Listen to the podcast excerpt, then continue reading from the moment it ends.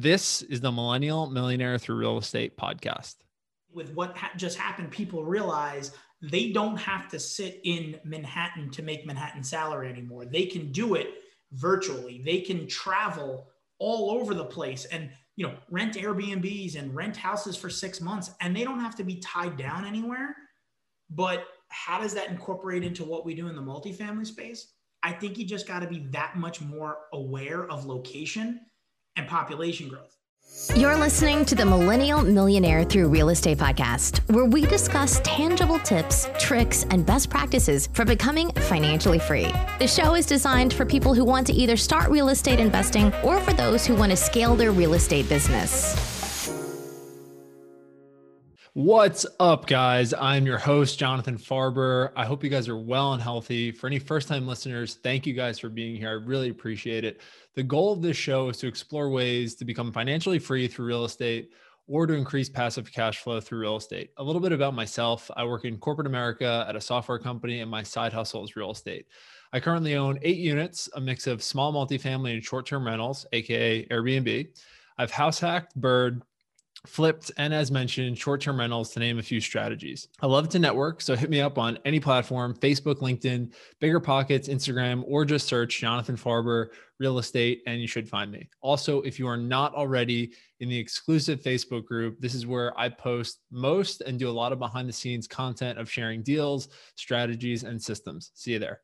This episode is sponsored by Infinite Road Destinations, the smartest short term rental property management group I know, and the group that manages my properties. This is a company that's very close to my heart, run by two of the smartest, most attentive people I know, Claire Rosenberg and Alex Brashears. Claire and I first met when we worked together at NetApp, where she was a top performer and rose crazy fast in the company. And Alex is just one of the most active, genuine people I know in the real estate space. The two of them together bring a blended background of project management, software design, and extensive experience with automation tools and virtual assistants. Through these experiences, they optimize any property to deliver a hands off experience to owners while delivering the highest occupancy and highest daily rates possible. You guys know I would not recommend anything to anyone in this group that I do not fully endorse or think that is the absolute best product. And this company is that. And like I said before, this is the exact company and people that manage my Airbnbs. If you don't believe me, here are a few of the other tools and services that come along with the team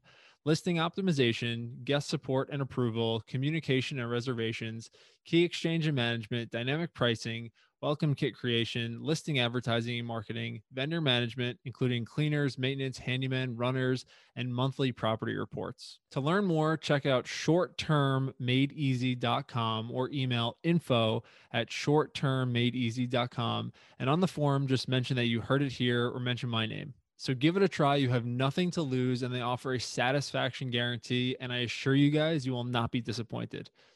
What's up, guys? Today we have an awesome episode with a close friend, John Cohen, um, multifamily investor based in Long Island, and just got a great perspective on everything that I think you guys are interested in.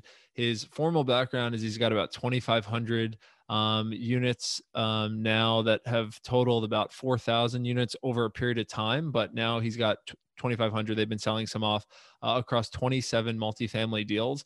And what's cool about John and his company and his business is that one, they put money into every deal, significant amount of their own money into every deal. So they're not doing it just for the fees and they're not buying just to collect fees. Like they haven't bought a deal in the last 12 months. So they're focusing on managing. And we'll talk about some of the other things today, buying land and, and like just other random tactics and strategies and preparing for COVID to be over but he's just got a great perspective like very approachable. He gives out his phone number his email says you can call him anytime and he will pick up the phone and he will get back to you if you have a question. Like he's just that type of guy. Um, and i just know him personally through a friend chris grenzig who's also been on the show and just good friend went to college together who worked for john for um, i want to say a couple of years and i used to just go to their office and hang out and work and basically it was just like such a cool environment and john just always had a great way of kind of thinking through stuff and building relationships, which is a big part of this episode today. But just really enjoyed this one. I think you guys will as well. Uh, the main learning I had from this show was how to actually play around with land investing. So John's background is in syndicating apartment buildings, but he started in the business through buying land.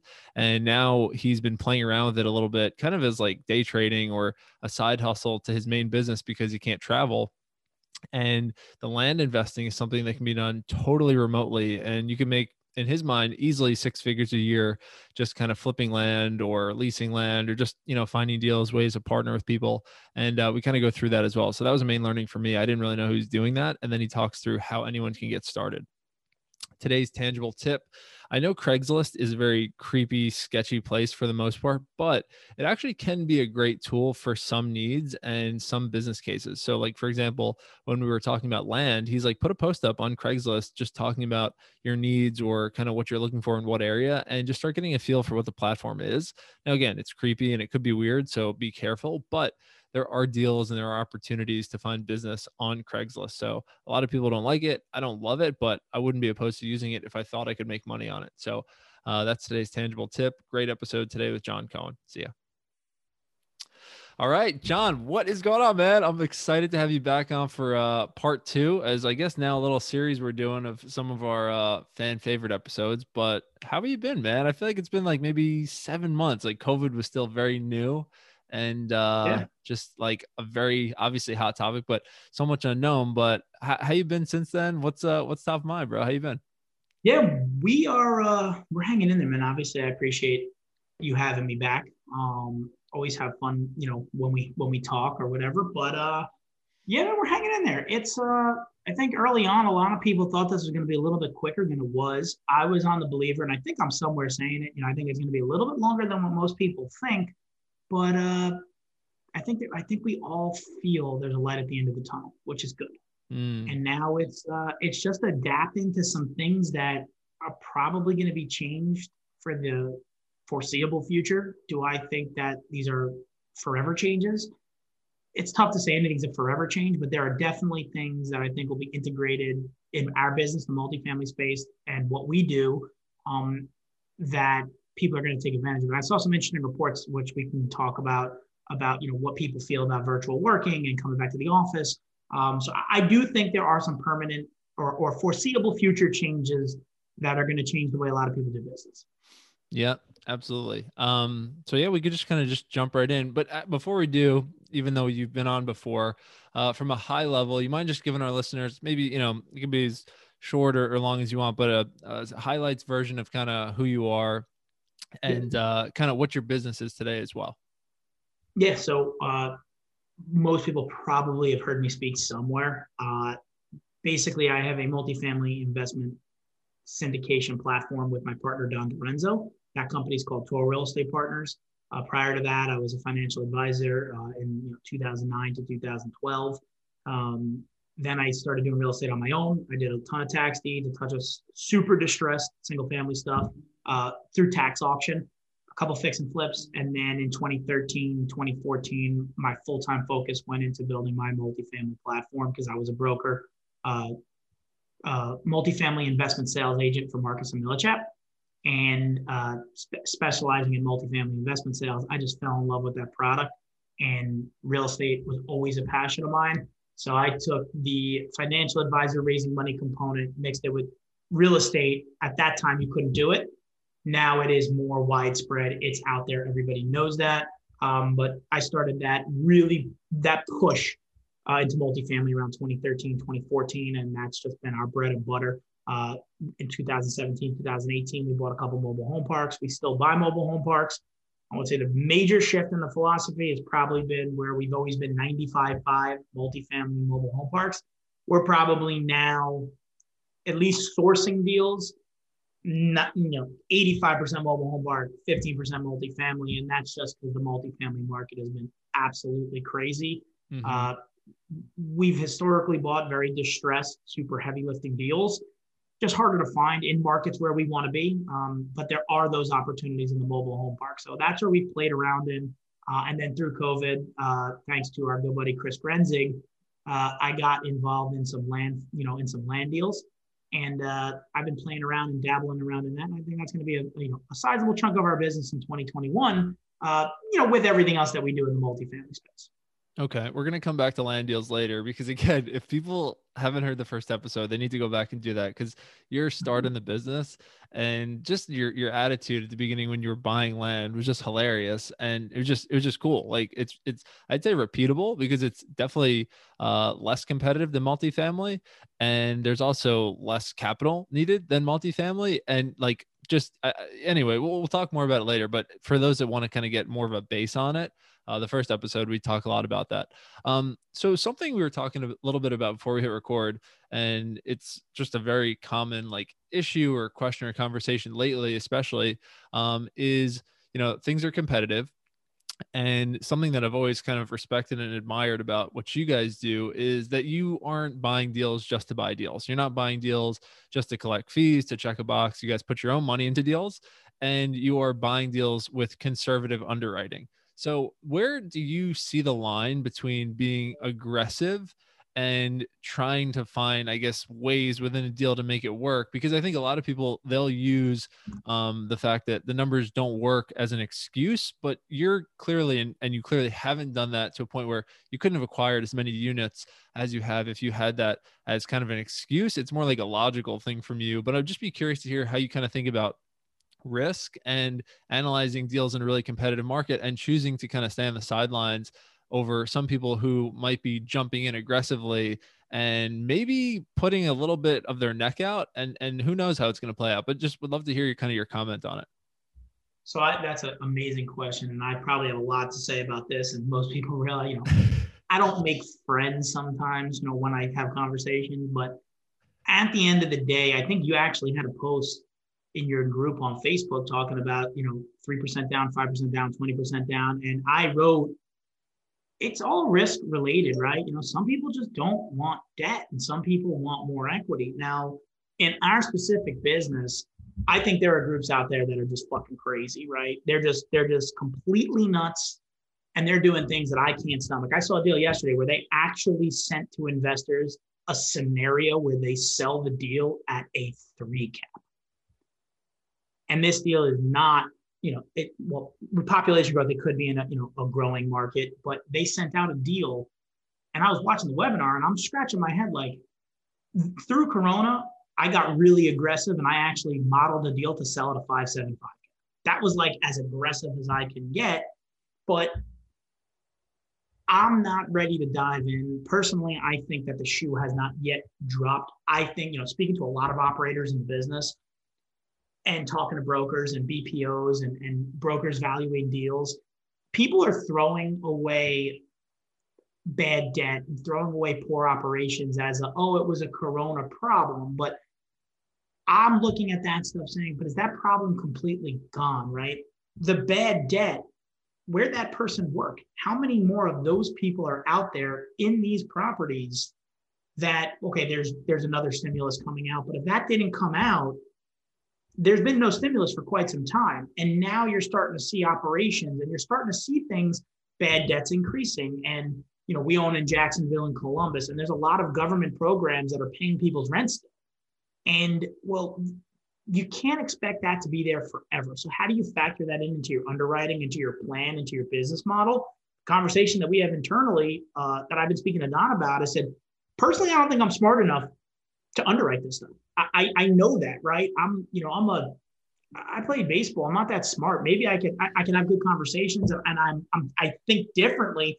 But at the end of the day, I said, you know, we're either going to have to hire someone that's got like a super data science background that can track migration patterns and feel really good that Charlotte, North Carolina is going to have astronomical population growth that that we can now put into our model based on different projections and different models and different patterns. But i can't i'm not nearly smart enough to scour the internet and aggregate data from different websites to show that people in new york are moving to charlotte jacksonville and texas or people in california are moving to arizona and texas. I know that from the macro level. One because i live in new york and i have conversations with people.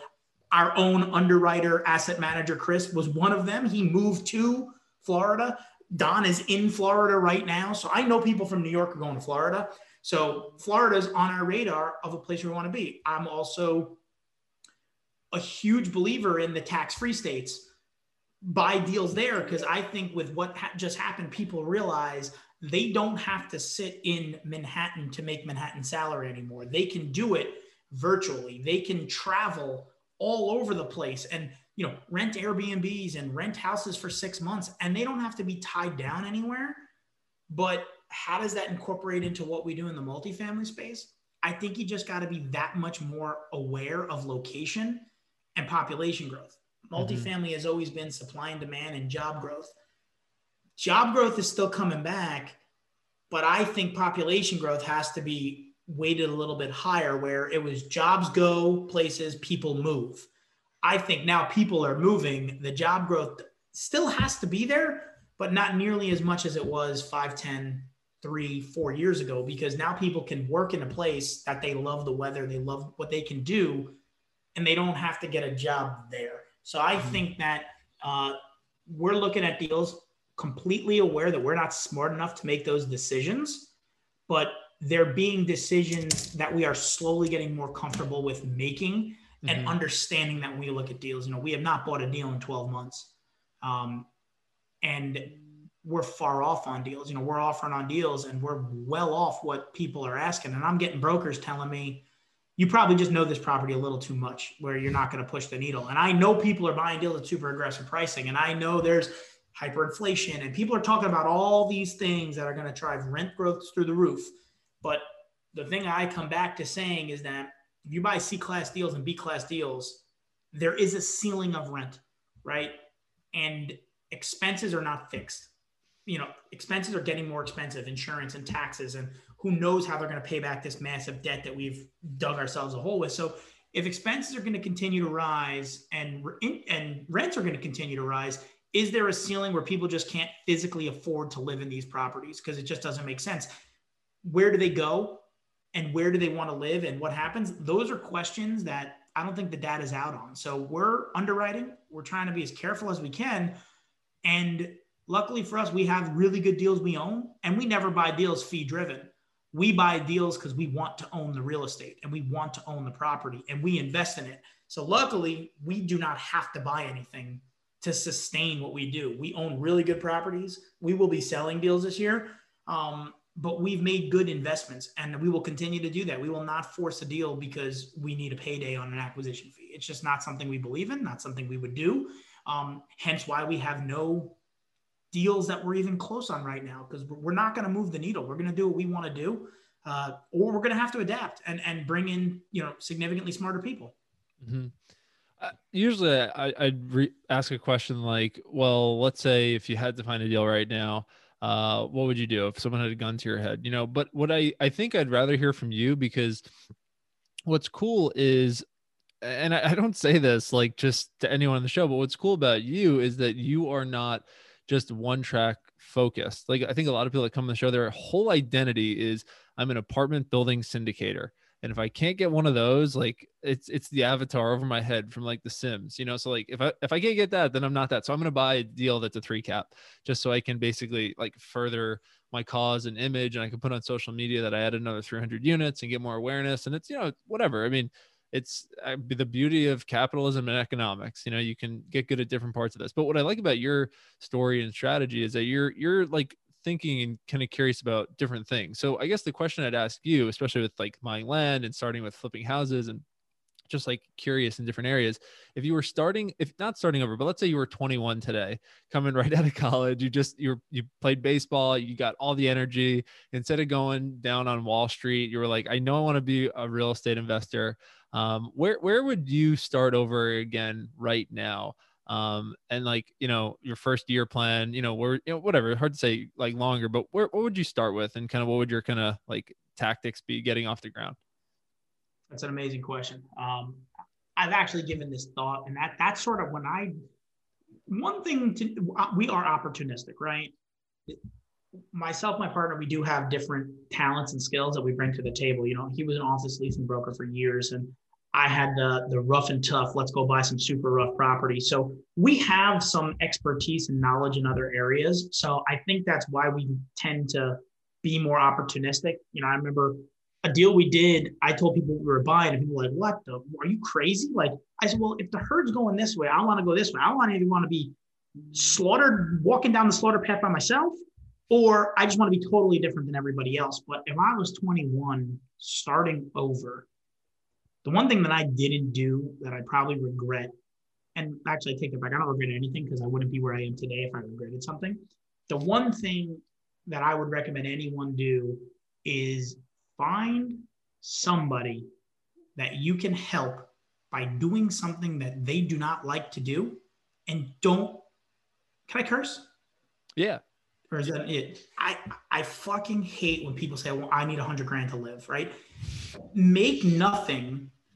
Pick the person's brain and get their knowledge. Their knowledge is a million dollar salary, not a paid salary. And do the things that people don't like. Work for someone, pick up the phone, start cold calling, start knocking on doors. Do the things that people don't want to do and do it better than anybody. And test the water, right? If it's fixing and flipping homes, you can't do that by going on Zillow and looking for houses and offering 60% of what the price is. You're never going to buy anything. Start in flipping home, get up, get out, go run around the block, look for houses that look like shit, and go knock on the door or write the address down, send them a letter. If you want to do land, I would w- try and find a group that was opportunistic where I can add value saying, what are you guys missing? Deal flow? I'm going to go find deals. What are you guys missing? Good asset management? I'm going to manage this deal better than anybody else, right? Do the things that people don't like and make that your mastery. And there's a guaranteed paycheck at the end of the day. But don't go into something saying, oh, I want to make 100 grand a year because I'm 21 and went to Harvard. I don't give a fuck if you went to Harvard. I don't give a shit. Start with someone saying, I don't want to get paid. I want you to teach me everything because I want to drive the Bentley that you have in the front parking lot. Don't pay me a nickel. Just teach me what you know. And that's that's the approach that I would take.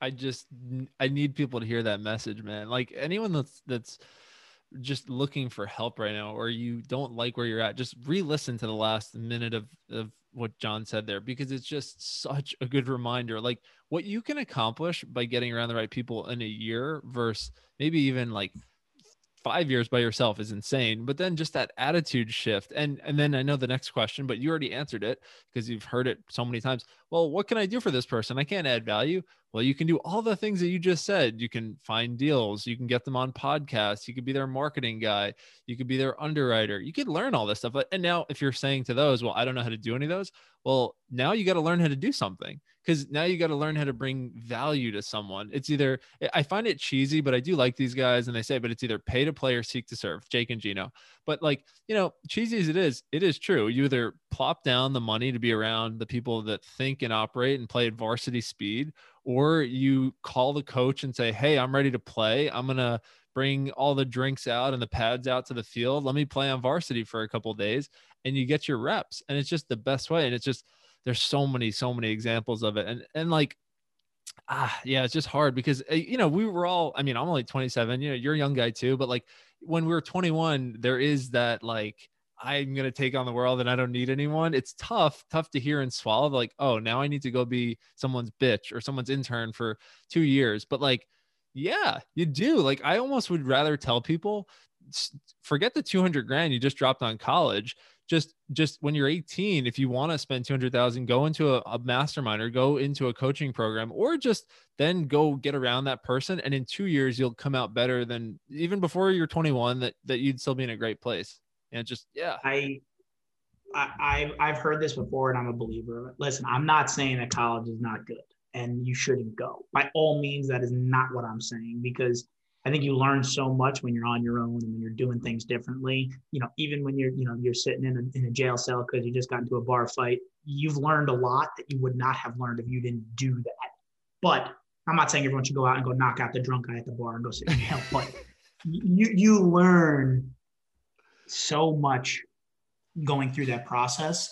But mm-hmm. there's a piece of me that would take anyone that's just about to step into a $50,000 a year tuition and say, I'm going to give you 50 grand. I don't want it back and I want you to fuck it up and lose it. The experience behind losing that 50 grand, trying to start a business, trying to trade Bitcoin, I don't care what it is. You're going to get more from that than you will from four years of education. Now, the experiences and the friends and the people you meet in the education, you might get more than that 50 grand, right? Especially if you go to certain colleges with good networking and, and the people you meet are worth way more than anything else. But I would almost, I would love 18 year old kids to call me and say, What can I do for you? Give me six months before I go to college. I will bring that person in and I will teach them everything I know. Because if they do one thing that I suck at, or they do one thing that I don't like doing, that's going to be the most valuable thing they can take. And even if they take that skill set and apply it to themselves sitting in college and sitting in education, they're going to get more out of the education knowing I'm going to master this skill set by sitting to a math class or whatever it is. And I'm going to understand how this can help me be better at that one thing. So I, I truly believe that, that, that that's probably the most important thing that you can do is, is, master something and find people because you're right. Either pay to play, write the check, and don't be a bitch, or learn a skill and be the best at that skill. And, and you know you have something that people may or may not have, but you know you can deliver a result because you have a skill that that you're good at. So true. It just and this is for anyone that needed to hear it as like their um, basically acceptance of it or their approval to do it, just start reaching out to people today, tomorrow. You can reach out to John, you can reach out to me. I mean, if you really want to be effective, we both get pinged on a lot of stuff. But if you come with an email or a message that says, Hey, I heard you mention this, I heard you need help with this, or Hey, I'm willing to help out where you need just admin work done for the next six months. I assure you, you might not guarantee to get a response. Everyone, you know, has weird days where maybe they miss an email, but you will have such a better chance of getting a response. Just and you will stand out. Like anytime I get an email, I always flag someone. This person has the potential to be special, and now they get brought in to maybe have a deeper conversation on. All right, how can we help each other? But it's 99.999 of the other way of hey uh you want to buy my thing or can you mentor me or can you help me or do this or this it's like you know we could, but we're going to give our time and energy to the people that come the other way.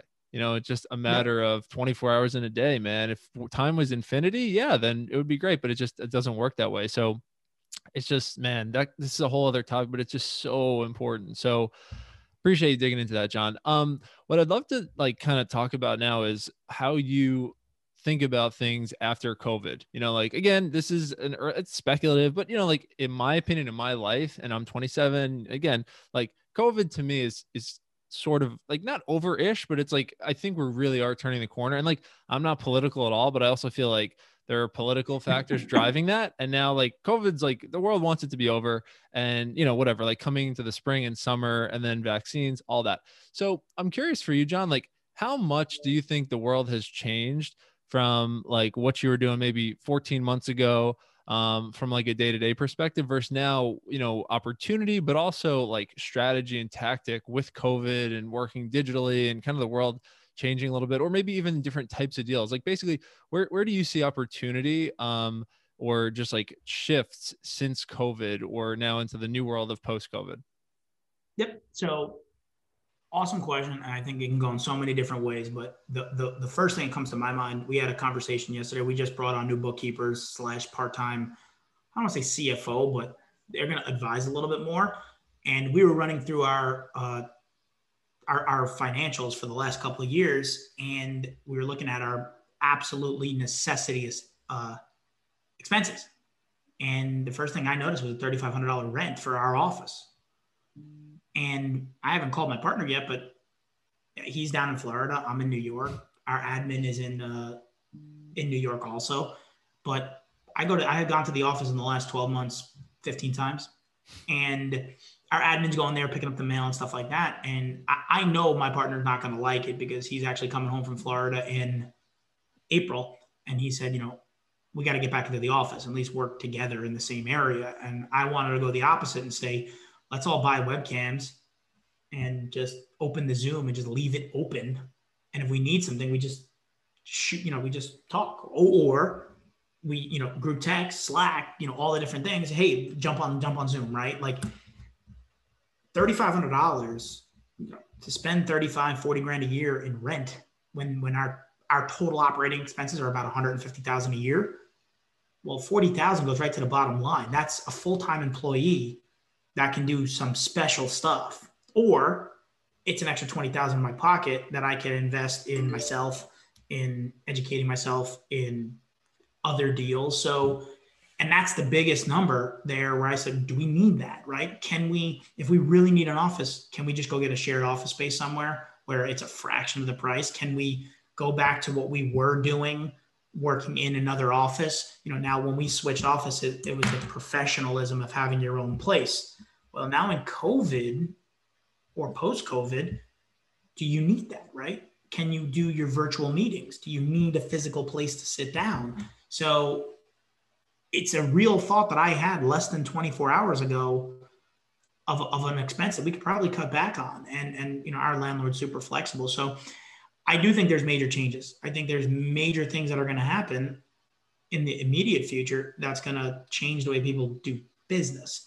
Mm-hmm. Um, do I think that office space is going away? No. Do I think retail is going away? Not for COVID reasons, for other reasons. It, will be it'll be less. So I think there's real opportunity to look at yourself and your business.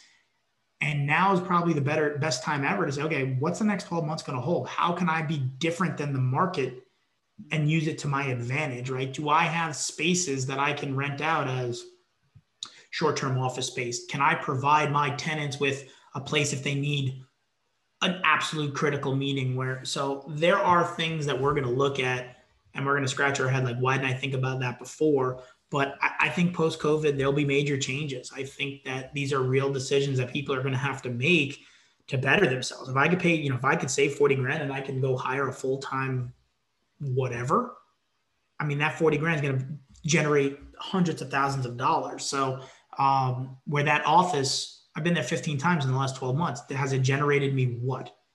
You know, it's gener- it's actually cost me money by getting in the car and driving there and and losing the opportunity to be in front of the computer or you know spending time with my daughter right i had to get out and do something where other things could have happened that would have been more detrimental so that's the immediate one i could think of because it happened less than 12 hours ago right it was 5 mm-hmm. o'clock last night we had the conversation with our bookkeeper um, you know on our new financial way of looking at things but uh, I think those things are going to start showing their head a little bit more now on what you can and can't do.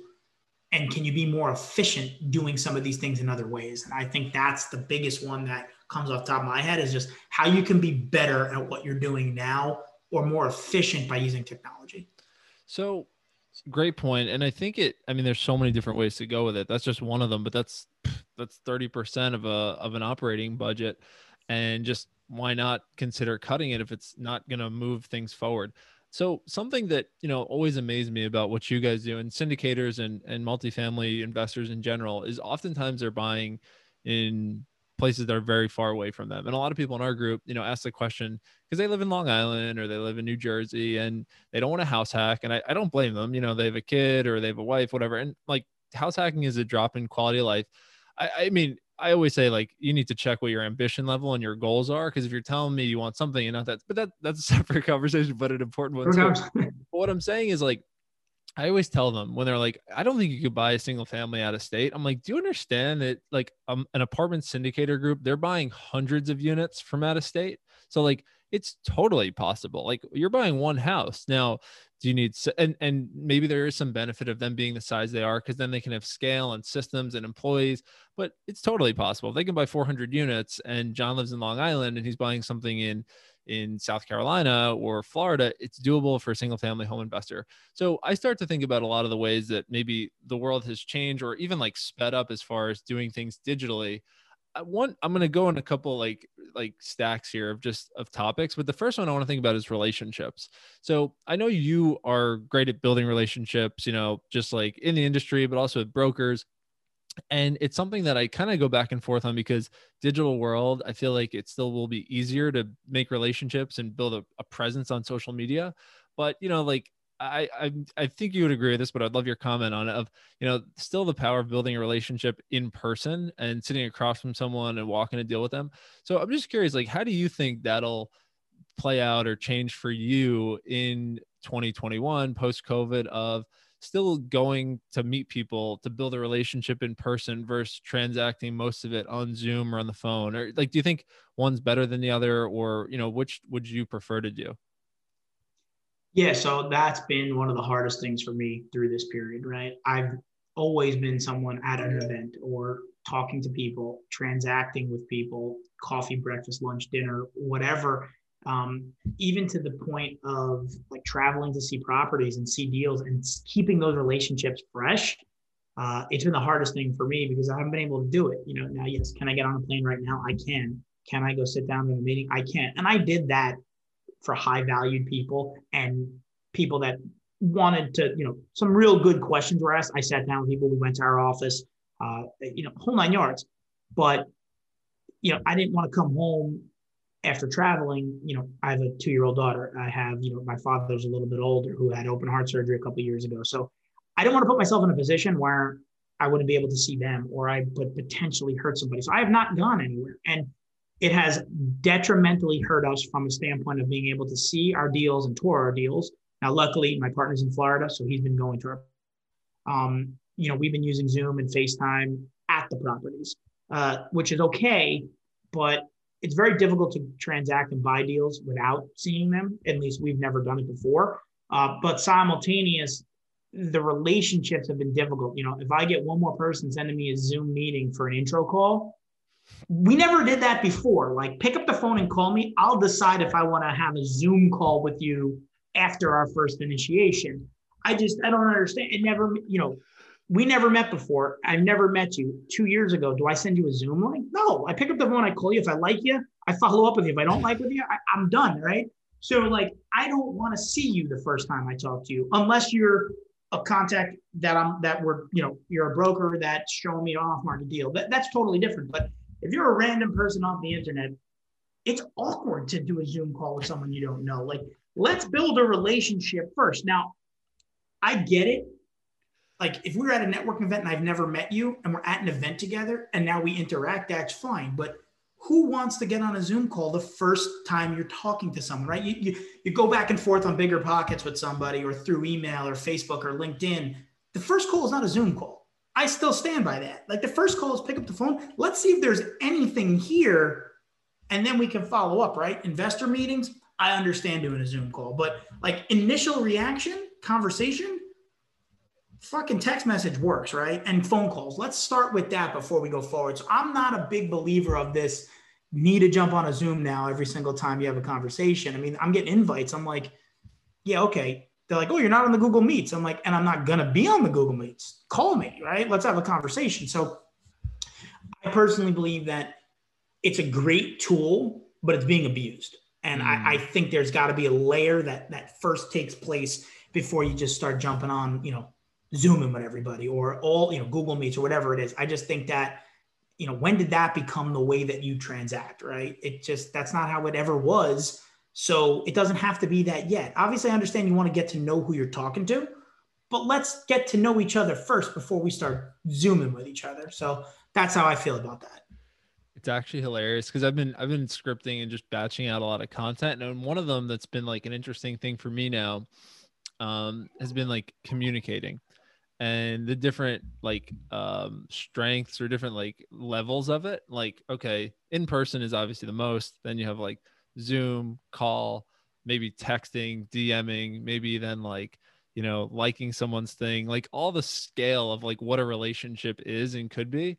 And it's interesting. And then even on those calls it's always like a different dynamic. But yeah it's so true. Like it just i mean some things have changed but some things just like why are we changing that that don't have to be or that never were the way like before covid? So exactly. that's just really funny. Um just changing gears here a little bit i'd love to kind of tie off on this especially from like how you got started in real estate, but also what you've been dabbling with a little bit recently, which is just playing around with land. Can you just give the listeners a high level uh, overview on kind of like what what you're talking about with that, what you're doing with it? Yeah. Uh, and then I'm sure we'll dig into like some how tos.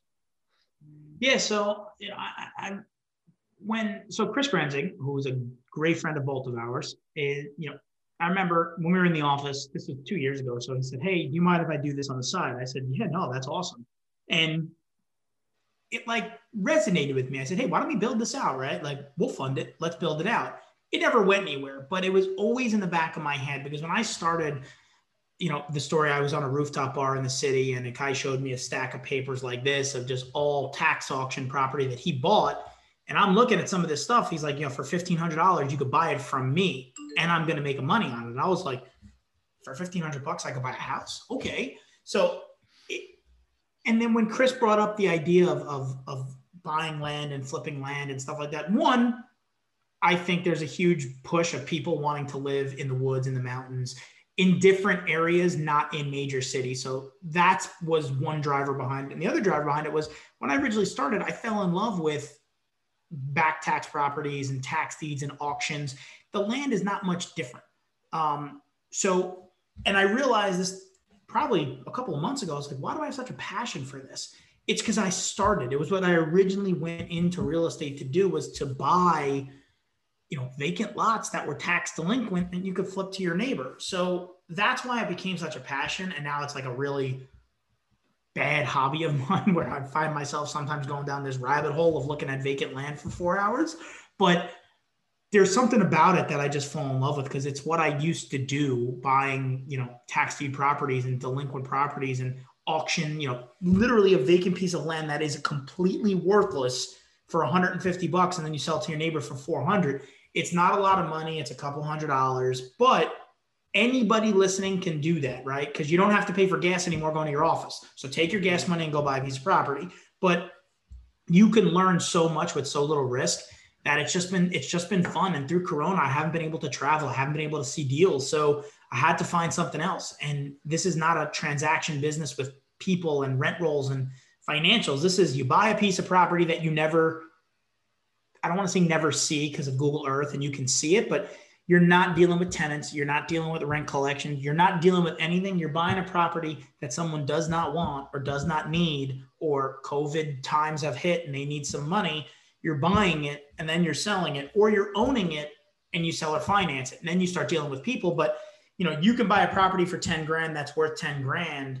But if you sell or finance that and you sell it at 15,000 and then you get some financing, you create cash flow mm. and your hmm. money returns money. So there's so many ways you can go with it. You can look for, you know, you could buy little desert properties, you know, just because it's worthless to somebody doesn't mean it's worthless to you because you can buy something for market, sell it on terms, generate a great income, or you could just buy it for 20, 30 cents on the dollar and sell it for 80 cents on the dollar. So it's a low hanging fruit that I think with people moving there's so many ways it can go. There's so many things you can do with it. Um, it's a really exciting space that I've just fell in love with, and I think that um, it, it, was it, it, drummed up that original love for real estate, and that's why I've, I've gravitated to it over the last couple months. That is awesome. I have a bunch of other questions, just like sort of related to that, but not. But before we move off it, um, for someone that's just listening and they're like, all right, what's the quick start guide? If tomorrow I just want to start playing around with, with, uh, just looking at land, um, any sites you recommend, or just like if someone's going to just devote three hours to something, what should they do with it? So first thing you do, uh, and I will steal this from people that have told me, uh, go on Craigslist and post an ad that you're looking for land, right? Go to like the wanted page and say, hey, uh, you know, I'm an investor looking for a piece of property you know, I got $15,000 and I'm looking for these property. Do that right now. You don't even need three hours. It's 15 minutes. Uh, and if in an area you like, it could be, okay, Nashville, Tennessee, Nashville, Craigslist. I'm looking for a piece of property. Someone may stumble across that ad and send you, hey, I want to sell my property. And it, that's how I would start. Post that. You post that. Everyone listen, you are an investor. You are a real estate investor by that post. Um, the next thing to do, there's just a ton of websites. You know, you could use Zillow and Realtor and Redfin. Um, you can use all of those sites to look for land and and attributes of land. Mm-hmm. Um, but that that's how I would start just to understand what things are selling for in areas. Any of the websites out there, you know, Google vacant land, and the key to land investing is you look for attributes that are attractive, right? You don't want to just buy a piece of grass. You want to buy, you know, if it's got hills, mountains, trees. But uh, the way to do that is to you know look for stuff in markets that you want to where you want to be uh, and look for cool attributes and that's that's how you start. That's how anyone were to start and obviously there's 50000 coaching programs uh, don't pay for any of them. If you have any questions call me first but uh, i can make a good recommendation but you want to you want to get familiar with what stuff is selling for. That's the best tip i can give anybody because then you get an idea you sort of have framework for is that a market you want to be or not. Awesome. Um, just because there's a there's a lot more there, but appreciate you throwing that out there. If people have questions, they could they could hit you up. Um, just like total curveball question here, but I feel like uh, I don't know. I'm just I'm just gonna ask. Have you started playing around or familiar at all with NFTs? I feel like anyone that was like familiar or, or were you ever into like baseball cards or you know trading cards when you were like growing up? And and I only say that because um I mean I feel like a lot of people you follow are like I, I feel the same way about like Grant Cardone, Gary Vee. And like for a lot of them, they kind of jumped back into stuff that they were interested in like when they first got started or kids or like their passions. And you know, like luckily um and I, I, hope this doesn't come off the wrong way like you're not in a position where you need to like hustle like crazy for money. You can pursue things that you know make you happy or you're interested in. And um I, I don't know i'm just throwing it out there. Basically nfts is almost like a digital version of like cards that now is like uh, supported by like it's i again i know it's hokey here but like blockchain and like it's it is picking up and a lot of people are like if they already were into like trading cards a lot of them like Gary Vee, um, Grant Cardone, Patrick Bet David, they're doing it again. And it just reminded me when you said that of like doing stuff that got you excited at the beginning and like what you just enjoyed. Like, I don't know, just I'll, I'll throw it out there and pause, but.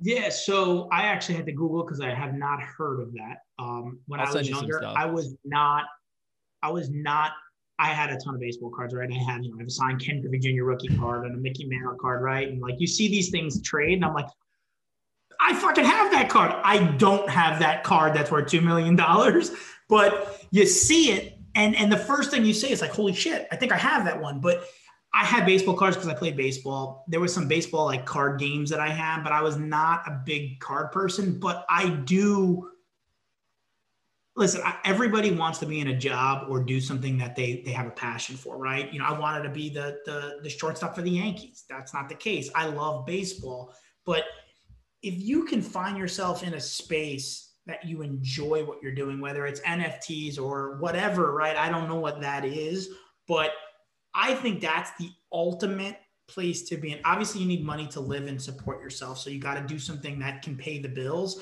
But if you can somehow turn your passion into what you do and it becomes, you know, you don't want your hobby to become your main focus because then it's no longer a hobby. So you want to keep it a hobby, but if you can play around and still hustle and do some stuff, I think that's awesome. And you know, now this is up on my page, so probably for the next five hours I'll be looking at this. But um, yeah, no, I was not a big. Uh, I was more of a, a like a, like like I said, I, I had stuff, but it was not a passion of mine. It was just mm-hmm. sort of like the you know the default because I played baseball. I had baseball cards.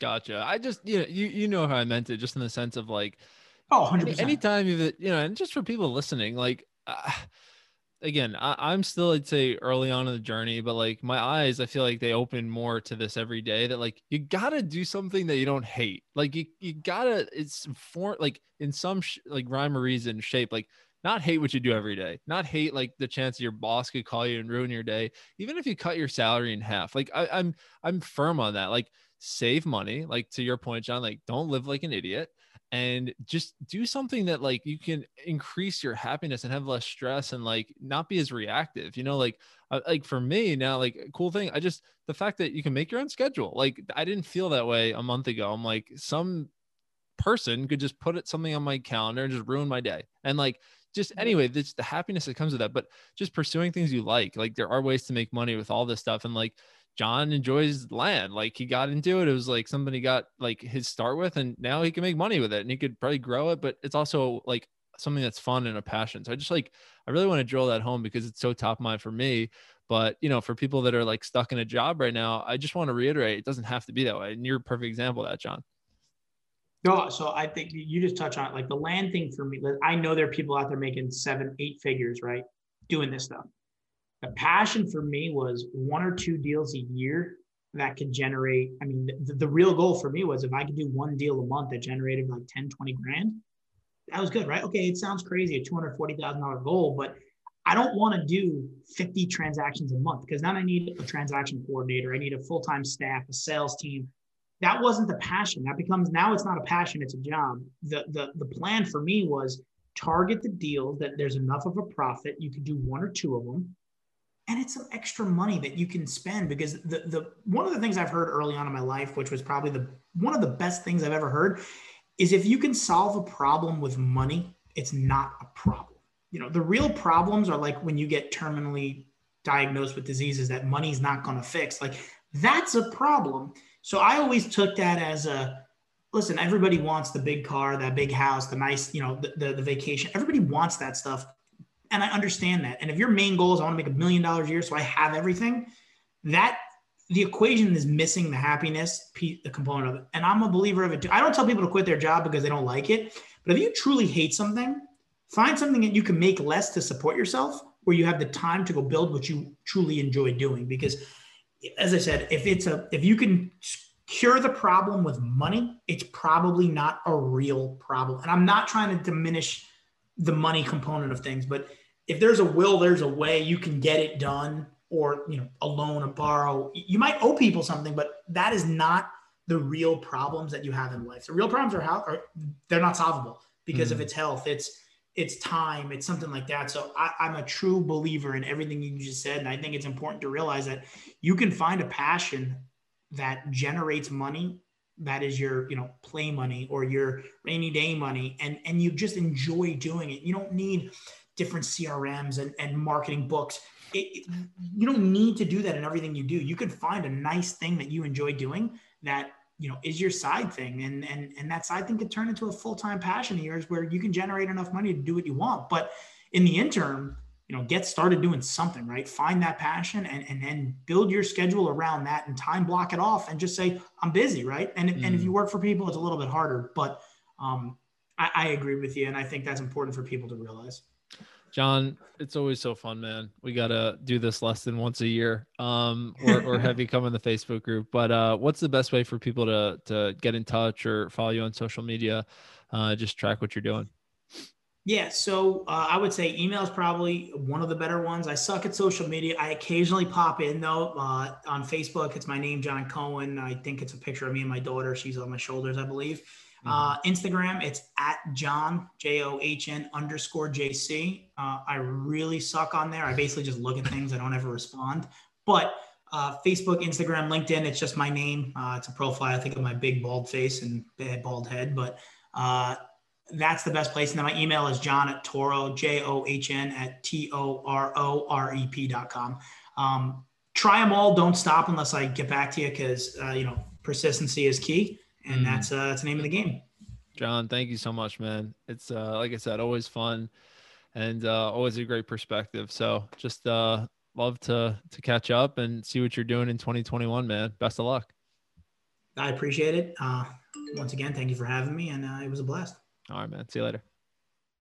Hey, you millennial millionaire. Are you looking for help getting to the next level in real estate? Are you looking for accountability and strategy to achieve your goals? If so, Jonathan is now taking on one on one students and opening a few spots in his private mastermind. It's affordable and welcome to everyone. If you had any questions or think you may need a boost, send Jonathan a message on Facebook or email at johnjfarber at outlook.com.